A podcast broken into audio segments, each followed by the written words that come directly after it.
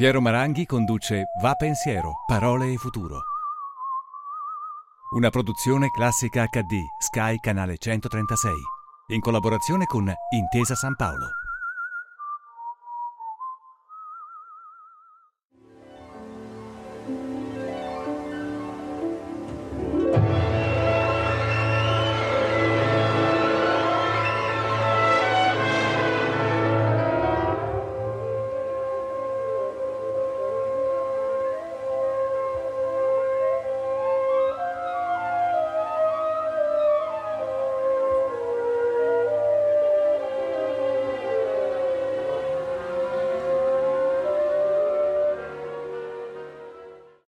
Telespettatrici, telespettatori, benvenuti a una nuova puntata di Va Pensiero, parole e futuro. Abbiamo cominciato con un genio multiforme come Lenny Bernstein, perché il nostro ospite è molte cose insieme, proprio come Bernstein. Sarebbe un grande fotografo, ma in realtà è anche un reporter, un inventore, un antropologo e aggiungerei pure un artista d'avanguardia, anche se non sono sicuro che questa definizione gli, fia- gli faccia piacere. Di sicuro è una persona che ha sperimentato a 360 gradi le possibilità espressive della fotografia e delle tecniche legate alla fotografia. Vi presento Enzo Ragazzini, come sta? Bene, bene Maranghi, sto bene. Sono contento. Io la chiamerò Vincenzo però qualche volta perché sono sì. molto legato alla bellezza del suo nome e quindi... Lo so, e quindi lo so anche, so anche perché. Padre e figlio. Lei ha un nipote stupendo che si chiama Vincenzo, che io conosco e quindi useremo un po' Enzo e un po' Vincenzo. Lei ha detto alcuni addetti ai lavori sostengono che la fotografia mostra ma non dimostra. Nel famoso elenco delle nove arti la fotografia non c'è. E no. È una cosa che colpisce perché poi c'è la radiotelevisione, il fumetto. Eh, insomma, il cinema, no? C'è il cinema naturalmente. Ma la fotografia è una, è una forma d'arte secondo lei o no? È anche una forma d'arte, ma è tantissime altre cose quando io vedo una macchina fotografica può essere interessante come una motocicletta, come un fucile. Io sono molto contro defi- le definizioni dell'arte perché purtroppo in Italia c'è questa tendenza di negare la scienza in favore di tutto ciò che può essere artistico. È una fissazione degli italiani, voglio dire, è una conseguenza dell'idealismo. Ecco. Tra l'altro è, è una conseguenza che in questo momento della nostra esistenza eh, rischia di, di, di, farci pagare un prezzo altissimo rispetto a, tu, rispetto a tutto quello che sta, che sta succedendo. Ha, ha, ragione, ma pensi se lei va dal radiologo, quella lì è una fotografia, va bene, tende a dire che la fotografia per me è come andare a caccia, fare il fotografo per me è come andare a caccia, che è anche vero, ma infatti io sono contentissimo di, eh, di, essere qua con lei adesso perché lei ha subito iniziato dando un ceffone ai telespettatori perché ha detto la macchina fotografica è come una motocicletta e poi ha detto è come un fucile che è un'affermazione che io da pescatore condivido in pieno peraltro. Ma ecco vorrei capire una cosa però. Nell'affermazione del fucile immagino che ci sia qualcosa che ci porta molto lontano immagino ha un'esperienza probabilmente di caccia, è di questo che stiamo parlando? Io a dieci anni ho cominciato ad andare a caccia con mio adorato padre, che naturalmente ero talmente emozionato che non dicevo una parola. Adesso riconosco che portarmi a caccia a quell'età insieme ai suoi amici cacciatori significava veramente mi dimostrava un'enorme stima perché io ero diventato grande. Quando io tornavo in classe, mi ricordo, mi sentivo superiore a tutti quanti perché io ero andato a caccia. Ecco. E a 14 anni avevo già il mio fucile calibro 12, naturalmente senza la licenza. Come si usava? Come si usava? come sì. si usava? Ecco, ma com'è stata la sua, la sua adolescenza? Quando è finita la guerra, deve pensare che avevo 10 anni quindi eh, è stata abbastanza malinconica. Era un bambino silenzioso e malinconico abbastanza intelligente, voglio dire, perché io mi ricordo che una volta facevo la, la quinta, o la, sì, o la quarta o la quinta, mi ricordo che presi la migliore, la migliore pagella della, della classe e mio padre mi regalò 10 lire e mi disse però te le tengo io. E, e mi ricordo, me l'ha riferito mia sorella più grande, che dissero tra loro, ma allora non è stupido, per dirle che razza di, di, di brutalità, praticamente ci sarebbero gli estremi per, perché avevano il telefono azzurro, no? Certo, ma le cose sono molto cambiate. Le offro subito un contributo per uno spunto.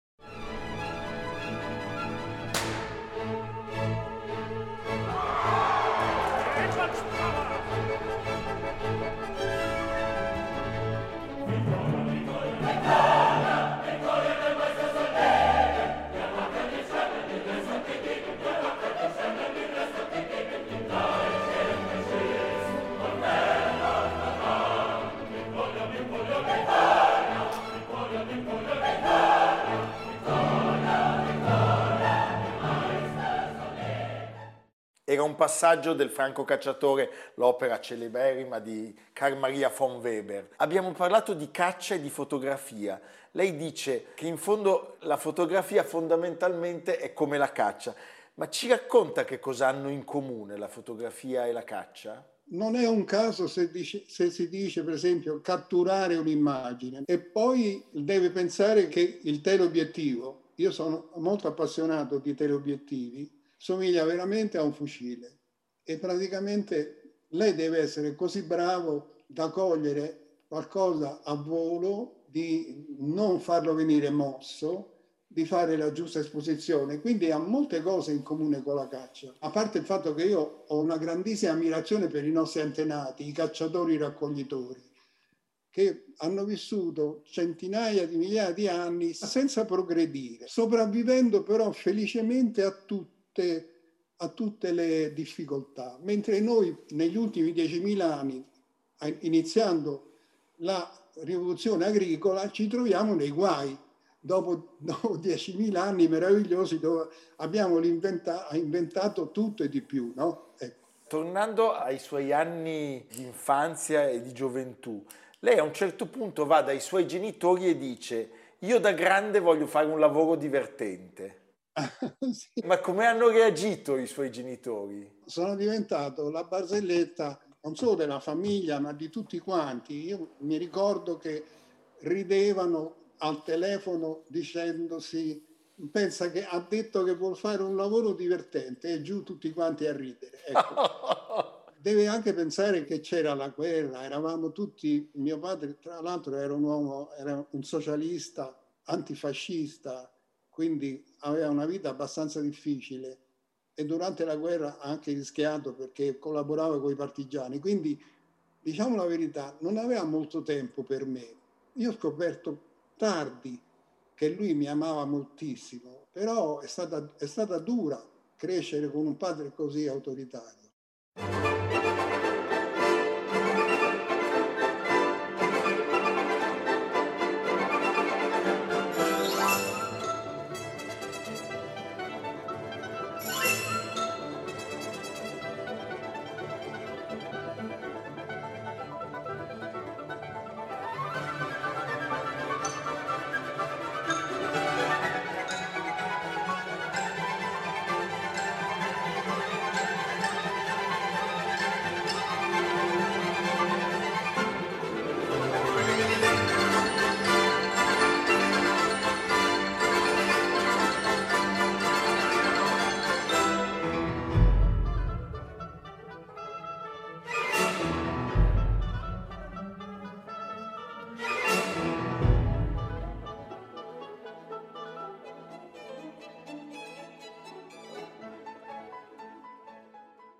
Alla fine possiamo dire che quel divertimento l'abbiamo trovato. Lo so, ma perché io ce l'ho fatta.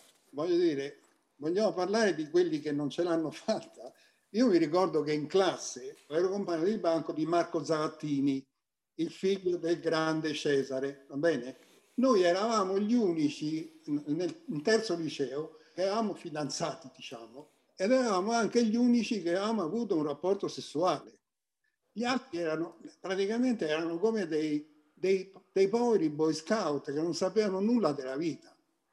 Quindi voglio dire, ce l'hanno fatta loro, non lo so. Quindi non è che era tutto oro quell'epoca lì. In quell'epoca o ce la facevi o non ce la facevi. Ma quanto è contata l'amicizia nella sua vita con altre persone per farcela? L'amicizia con Marco Zavattini è stata fondamentale, ha cambiato la mia vita perché eravamo come fratelli, facevamo, studiavamo molto poco, molte avventure. Io ho imparato a guidare la macchina a 15 anni, mio padre mi aveva dato l'incarico di portarla in garage. Loro andavano a dormire, non la portavo mai in garage, andavo a trovare il mio amico Marco. Folli corse per Roma.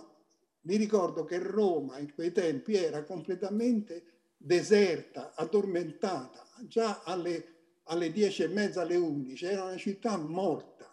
Ogni tanto incontravo un motociclista o un altro pazzo come me che accettava la sfida e facevamo a chi correva di più. Ecco, ma questo le dico con una topolino, eh? non è che, che avessimo delle grandi, che fossero delle grandi sfide, ma me le ricordo con molto, con molto divertimento. Io ero diventato praticamente come un componente della famiglia Zavattini, stavo spessissimo a casa loro, la conoscenza di quella casa piena di quadri, piena di libri, e sicuramente mi ha enormemente influenzato. Zavattini era il rappresentante del neorealismo. Ho cominciato a fare il fotoreporter e la realtà era l'oggetto della mia, della mia eh, fotografia.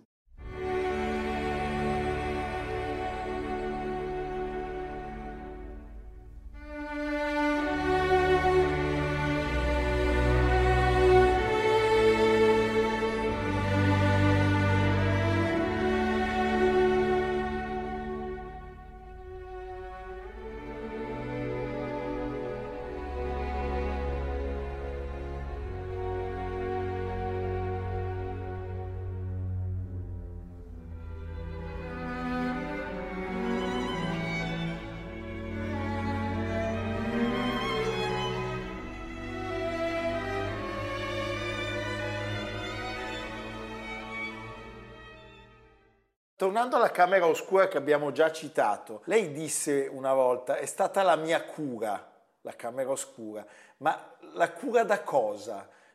La considero una cura. Ora penso che la vita ti può far ammalare, ma la vita ti può anche, allo stesso tempo ti può anche curare. E ti cura, se ti cura la vita, ti cura veramente. La psicanalisi non ti cura veramente, ti, ti fa consapevole del tuo male la vita ti cura completamente. Anni fa lei ha detto da tempo l'arte ha smesso di danzare attorno al fuoco ed è diventata un gesto deplorevole, freddo, mentale. Adesso come stiamo vivendo? È cambiato qualcosa secondo lei? E ancora cambierà qualcosa dopo tutto questo pasticcio? Infatti è l'argomento, forse uno degli argomenti principali che mi interessa di, di di cui mi interessa parlare anche in questa occasione. Allora, secondo me l'arte fino a un certo punto è andata d'accordo con, con la tecnica, con la tecnologia, con la scienza.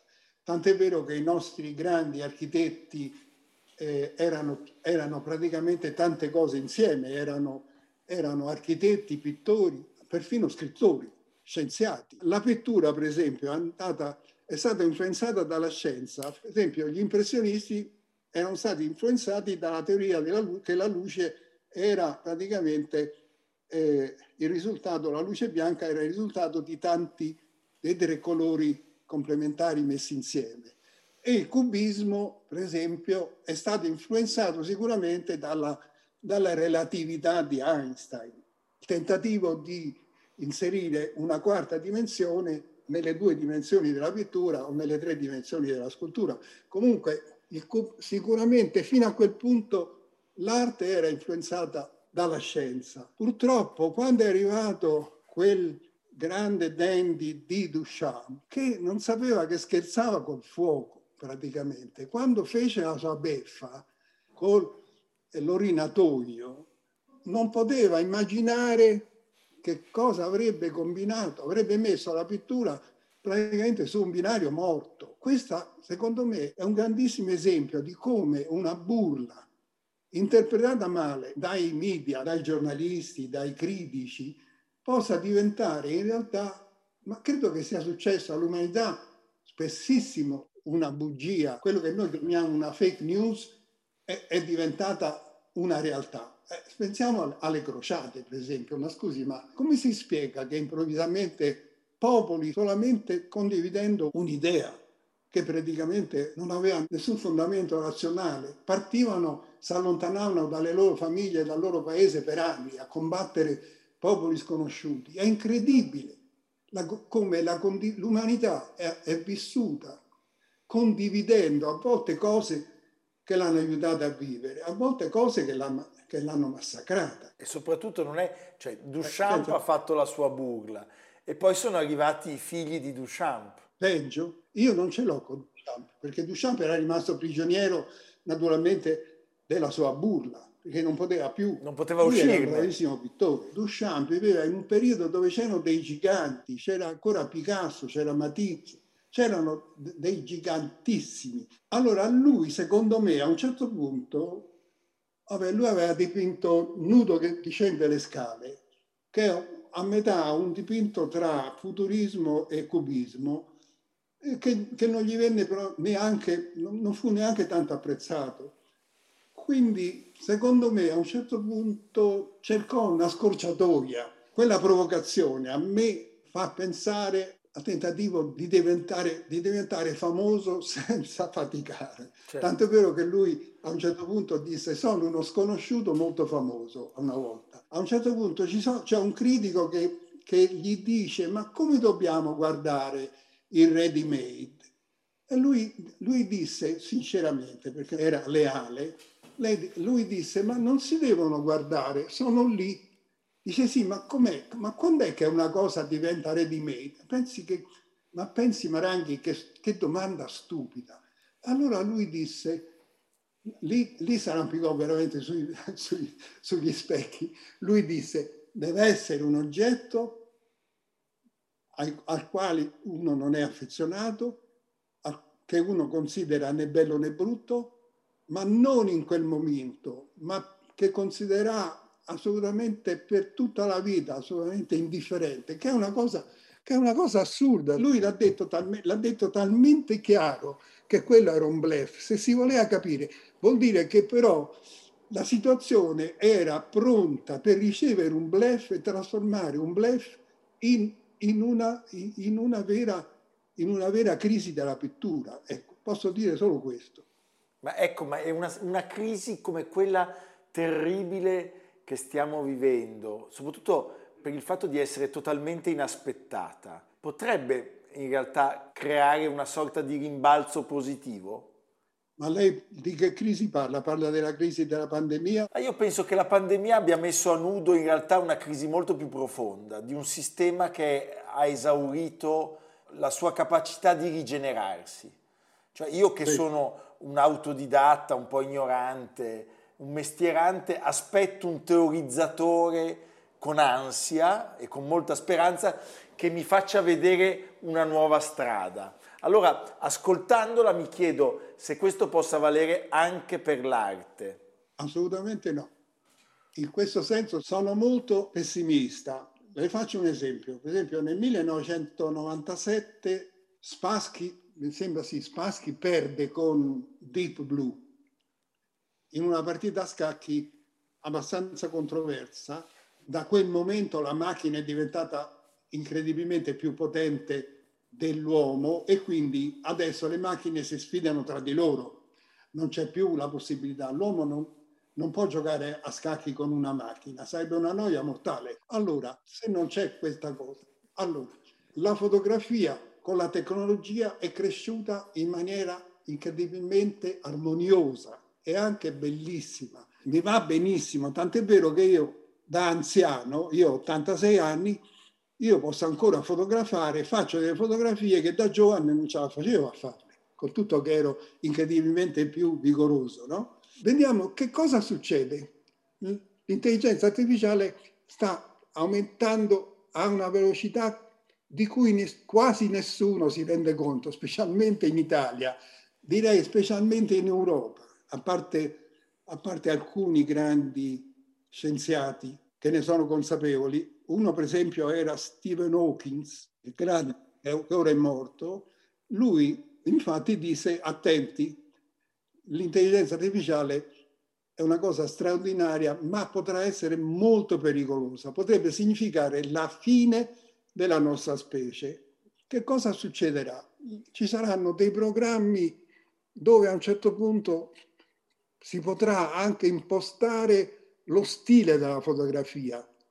Una macchina potrà praticamente inquadrare, eh, trovare le prospettive, l'intensità del bianco e nero o dei colori di certi si potrà fotografare con lo stile di Cartier-Bresson, con lo stile di questo o di quell'altro. Questo succederà con la musica, succederà perfino con la, con la letteratura. Purtroppo l'intelligenza artificiale in questo senso è una grande incognita. Per fare un esempio, fino adesso il progresso delle macchine da corsa ha trovato piloti capaci di rimanere gli autori della loro, della loro gara.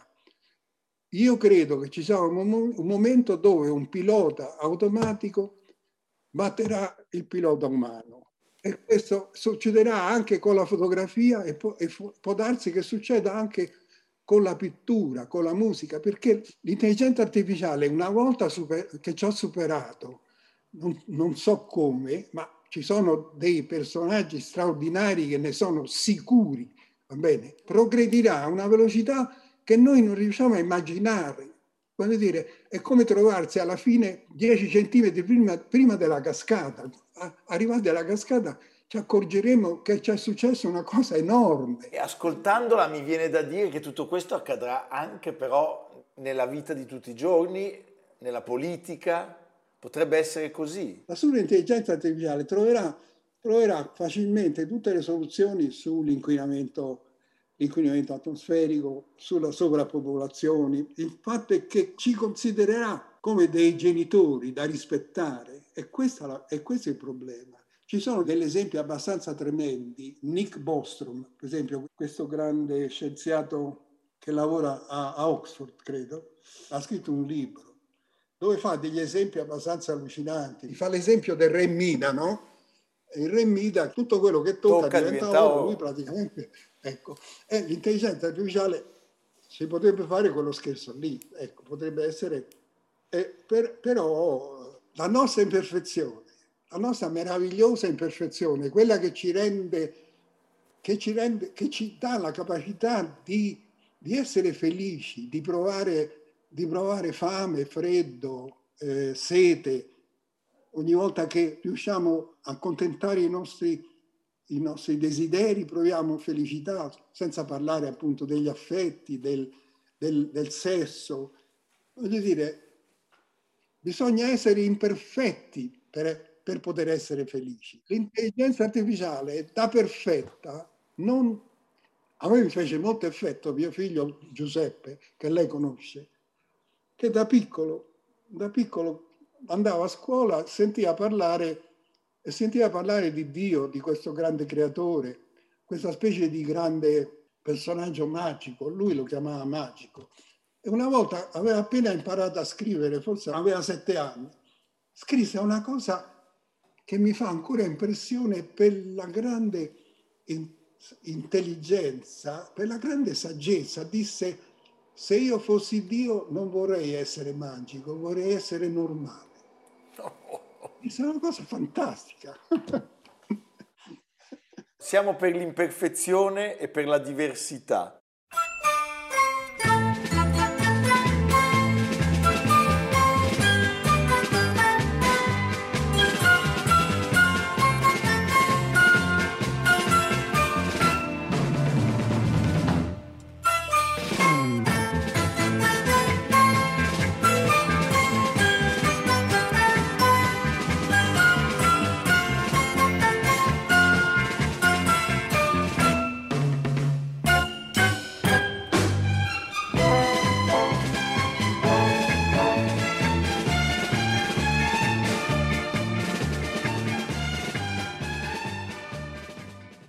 Abbiamo appena visto immagini di alcune sue opere che sono riferibili a un preciso periodo. Di lei hanno scritto che a un certo punto lei addirittura ha abbandonato la macchina fotografica e si è chiuso nella camera oscura. Non so se sia una cosa corretta, però vorrei che lei ci commentasse quel periodo. Quando mi sono chiuso in camera oscura avevo abbandonato architettura, però ero appassionato di scienze. Mi ricordo che per aiutare mio padre lui aveva una rappresentanza di, di una litografia, una litografia che lavorava a Faenza.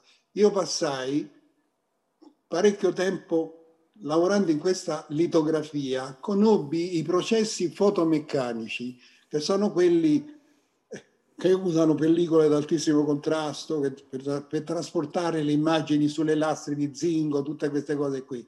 Sicuramente mi fece una grande impressione, ma io evidentemente ero destinato a inventarmi qualcosa. Fatto sta che a un certo punto io mi inventai in camera oscura delle tecniche, alcune esistevano, io le perfezionai, altre sono proprio sono delle mie invenzioni e questo mi dette una grandissima possibilità di, di scoprire l'elaborazione dell'immagine, ma molto prima, sto parlando del, del, dei primi anni 60, io ero capace di elaborare l'immagine, cosa che adesso si fa normalmente con Photoshop.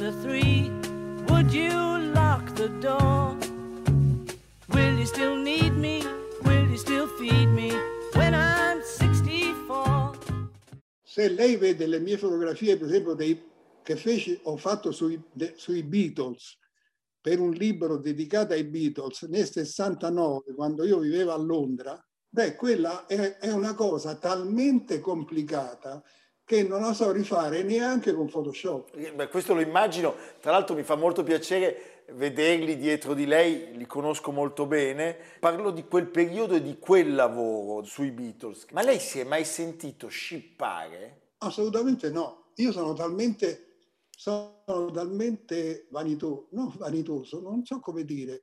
Penso che, che lei mi possa capire. Una volta una mia grande amica psicanalista, quando viveva a Londra, mi, voleva, mi convinse che una delle cose fondamentali che proviamo, oltre la paura, il desiderio e il desiderio sessuale, è l'invidia.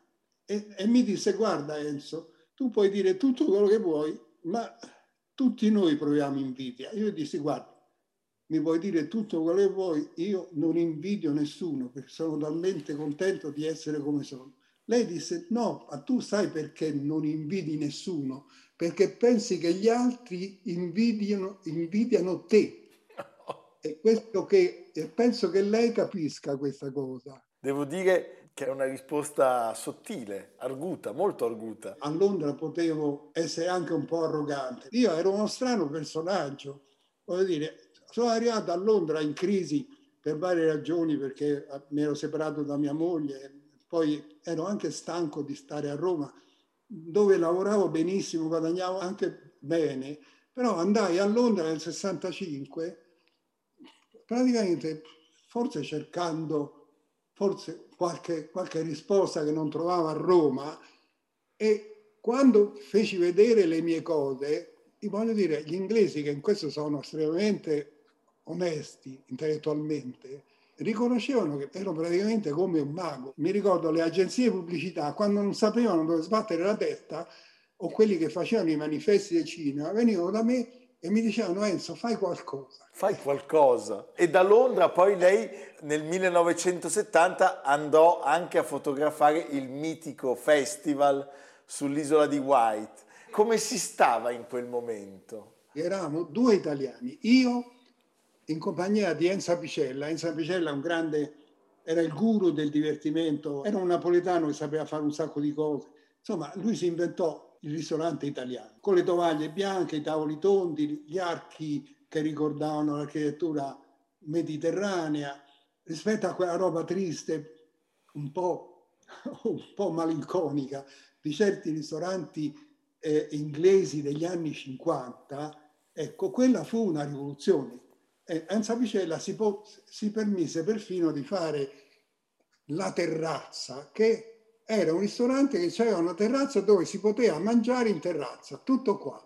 Beh, nessuno ci aveva pensato, sembra l'uomo di Colombo, ma io mi ricordo che c'erano fior fiori gli attori più famosi, gli attori americani, i personaggi della moda, le, le donne più belle, stavano, passavano tutte per la terrazza e gli inglesi, i miei amici inglesi, riconobbe che le mie fotografie erano superiori a tutto quello che c'era. Non c'era questa fissazione del neorealismo, di raccontare la realtà.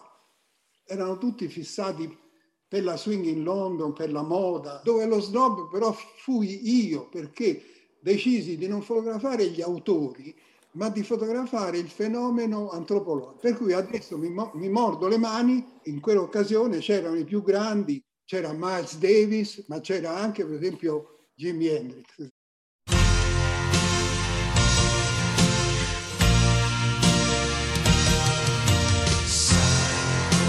say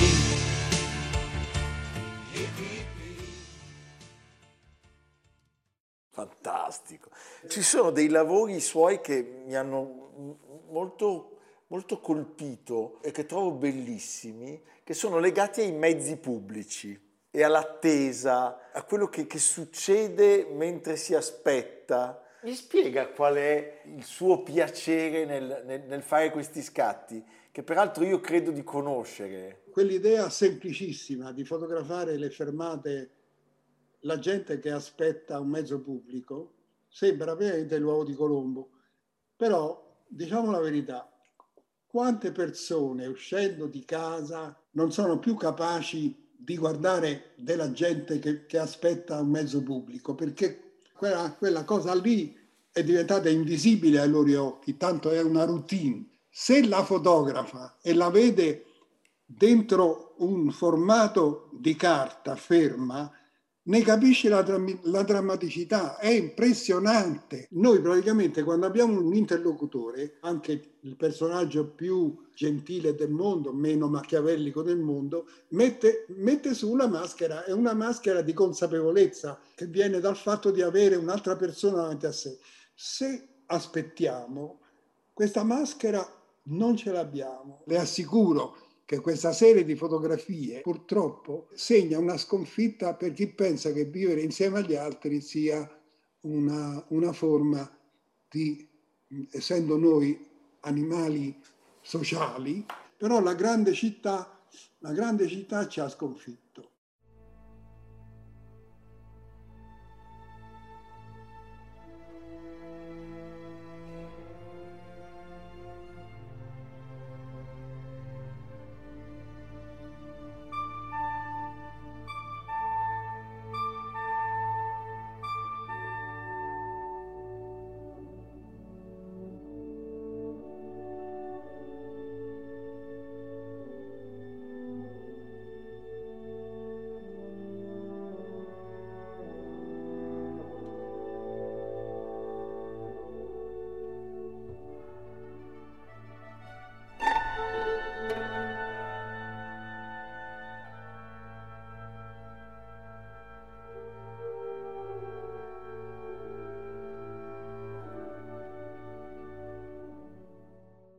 Vengo a un altro momento della sua vita, delle sue tante vite umane, prima ancora che artistiche, soprattutto in questo caso, il senso anche di una certa fatica del lavoro. Eh, io ho scoperto da poco il lavoro che lei ha fatto sul Museo Guatelli di Ozzano di Taro, parliamo della provincia di Parma.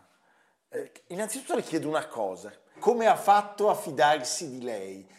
Perché guardando queste fotografie, quello che si evince è che vi, lui si è fidato. Fu un certo Ferioli, Ferioli era un grafico dell'Olivetti, che conosceva bene il mio lavoro, era venuto a Londra. Ferioli mi disse, guarda Enzo, c'è una cosa e quando tu la vedi diventi matto.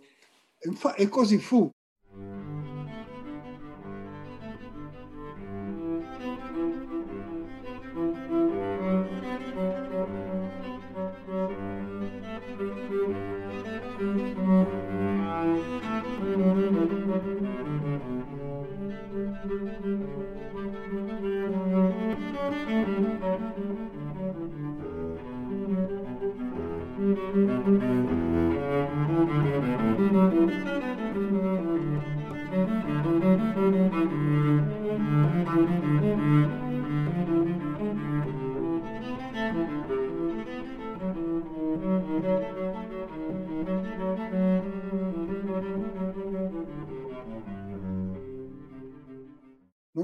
Uno spazio libero, pieno, c'erano camere e camere piene di oggetti, non erano stati messi con un criterio museografico. E questa era la cosa bella. Uno si poteva inventare il suo percorso, non, ecco, non era obbligato a seguire la regia del, eh, di quello che aveva fatto il museo. Fatto sta che invece però eh, il, il grande Ettore non era, non era, altrettanto felice perché aveva avuto delle esperienze negative, gli avevano mandato delle persone, gli avevano fatto perdere tempo, il Partito Comunista gli aveva mandato qualche mezza calza che non sapeva fotografare, che ne so, insomma, fatto sta che ci, accolse con grande scetticismo, ci prendeva un po' in giro dicendo, eh, questi romanacci che non hanno mai voglia di lavorare. Poi a un certo punto scomparve. Io mi ricordo, stavamo nella stanza quella che allora si chiamava, lui la chiamava la stanza dei giochi. Sa cosa succede? Prima di iniziare un lavoro, uno ha il complesso della tela bianca, no? Un po' non sa da che parte cominciare. E allora ci sono delle strategie, invece di fare la cosa necessaria ne comincia a fare un'altra, no? attività di sostituzione. Aprendo qualche cassetto di quella trovo del, dei topi mummificati. Prendo questi topi mummificati sono meravigliosi e avendo naturalmente una fissazione per le superfici, per le cose raggrinzite, per la trama, eccetera, eccetera, mi metto con un obiettivo macro a fotografare. Arriva Guatelli e dice, ehi, ehi figa, ma tu sei peggio di me. e da quel momento lui capì che io ero la persona giusta, che non avrei snobbato il suo, il suo museo mi ricordo che diventammo talmente amici che lui ogni volta che faceva la composizione di una parete mi telefonava e mi diceva Enzo devi venire perché ho finito una parete. Io ero diventato i suoi occhi, siccome lui aveva un difetto a, agli occhi, non poteva vedere. Quando però arrivavano le mie foto, lui, lui le guardava, le scansionava così. Faceva. E vedeva, e vedeva e borbottava questi romanacci. Però era felice perché finalmente io sono sicuro che era la prima volta che vedeva bene il suo lavoro. Bellissimo. Che cos'è che le fa trasalire ancora il cuore? Beh, due cose, due cose. Quando fotografo, quando vado a Roma, per esempio, la prima cosa che faccio prendo la metropolitana e vado alla stazione Termini, era una di quelle cose che diceva Zavattini, se uno arriva in una città che non conosce, non sa cosa fare, deve andare alla stazione. Una volta stavamo girando un film intitolato I misteri di Roma, organizzato da lui. Purtroppo andò malissimo, non, non incassò una lira, però fu un'esperienza fantastica. Ci faceva delle lezioni propedeutiche, come a dire, attenti, quando andate in giro, vi potrebbe succedere questo e questo e questo un giorno ci disse, immaginate che voi state a Ponte Sant'Angelo, state guardando San Pietro, improvvisamente vedete un personaggio, è chiaro che è un personaggio che non è romano, è vestito da, da provinciale, è un po' goffo, non è sicuro di sé. Sono le sei di mattina, è prestissimo, è arrivato con un treno e sta andando verso il Vaticano. Probabilmente ha una raccomandazione che lui deve dare a un cardinale. E noi mi ricordo che dicevamo, sì, vabbè, adesso eh, questo è il mago. Vabbè, insomma, la faccio breve. Un giorno eravamo in un camioncino, c'era, c'era, c'ero io, Piero Nelli, il fonico e l'operatore. A un certo punto vediamo arrivare un personaggio vestito un po' male, un po' goffo, un po' insicuro. Io e Piero Nelli, che avevamo assistito a quella lezione di Cesare, immediatamente drizziamo le antenne. Naturalmente il fonico e l'operatore non erano tra i presenti quando Cesare ci disse quella cosa, ma io e Piero Nelli cominciamo a dire, oh, ma quello è quello di Cesare. Allora Piero Nelli lo, gli va incontro e gli dice, dove, dove sta andando? Questo, questo si ferma un attimo e dice, devo andare indicando San Pietro, non dice dove. Ma dice, ma perché? E beh, ho una lettera per un cardinale. A quel punto, a quel punto Piero Nelli comincia a urlare per chiamare, per chiamare l'operatore, il fonico. Il, pover, il, il, poveretto si spaventa, comincia a scappare perché dice: Ma chi sono questi qui? Zavattini un genio. E l'altra cosa che, che le provoca il trasalimento del cuore? Ha detto sono due, uno andare alla stazione.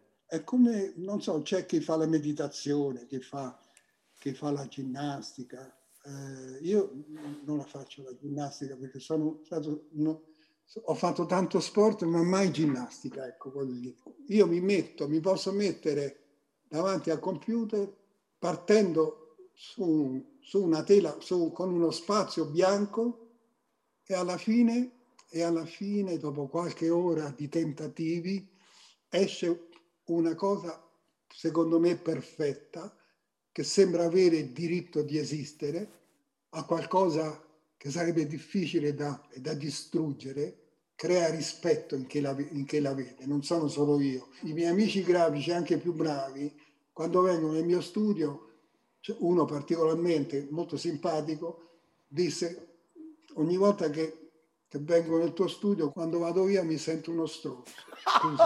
È stupendo. Sono, sono, delle forme molto complesse, molto complesse, che nessuno capisce come le ho fatte. Eh. Però però le ho fatte. Bellissimo.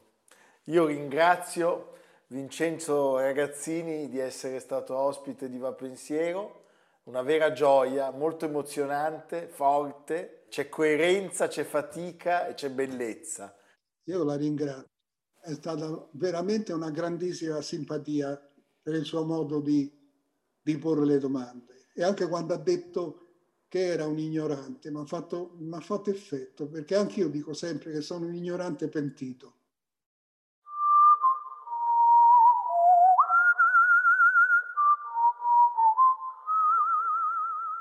Piero Maranghi conduce Va Pensiero, Parole e Futuro.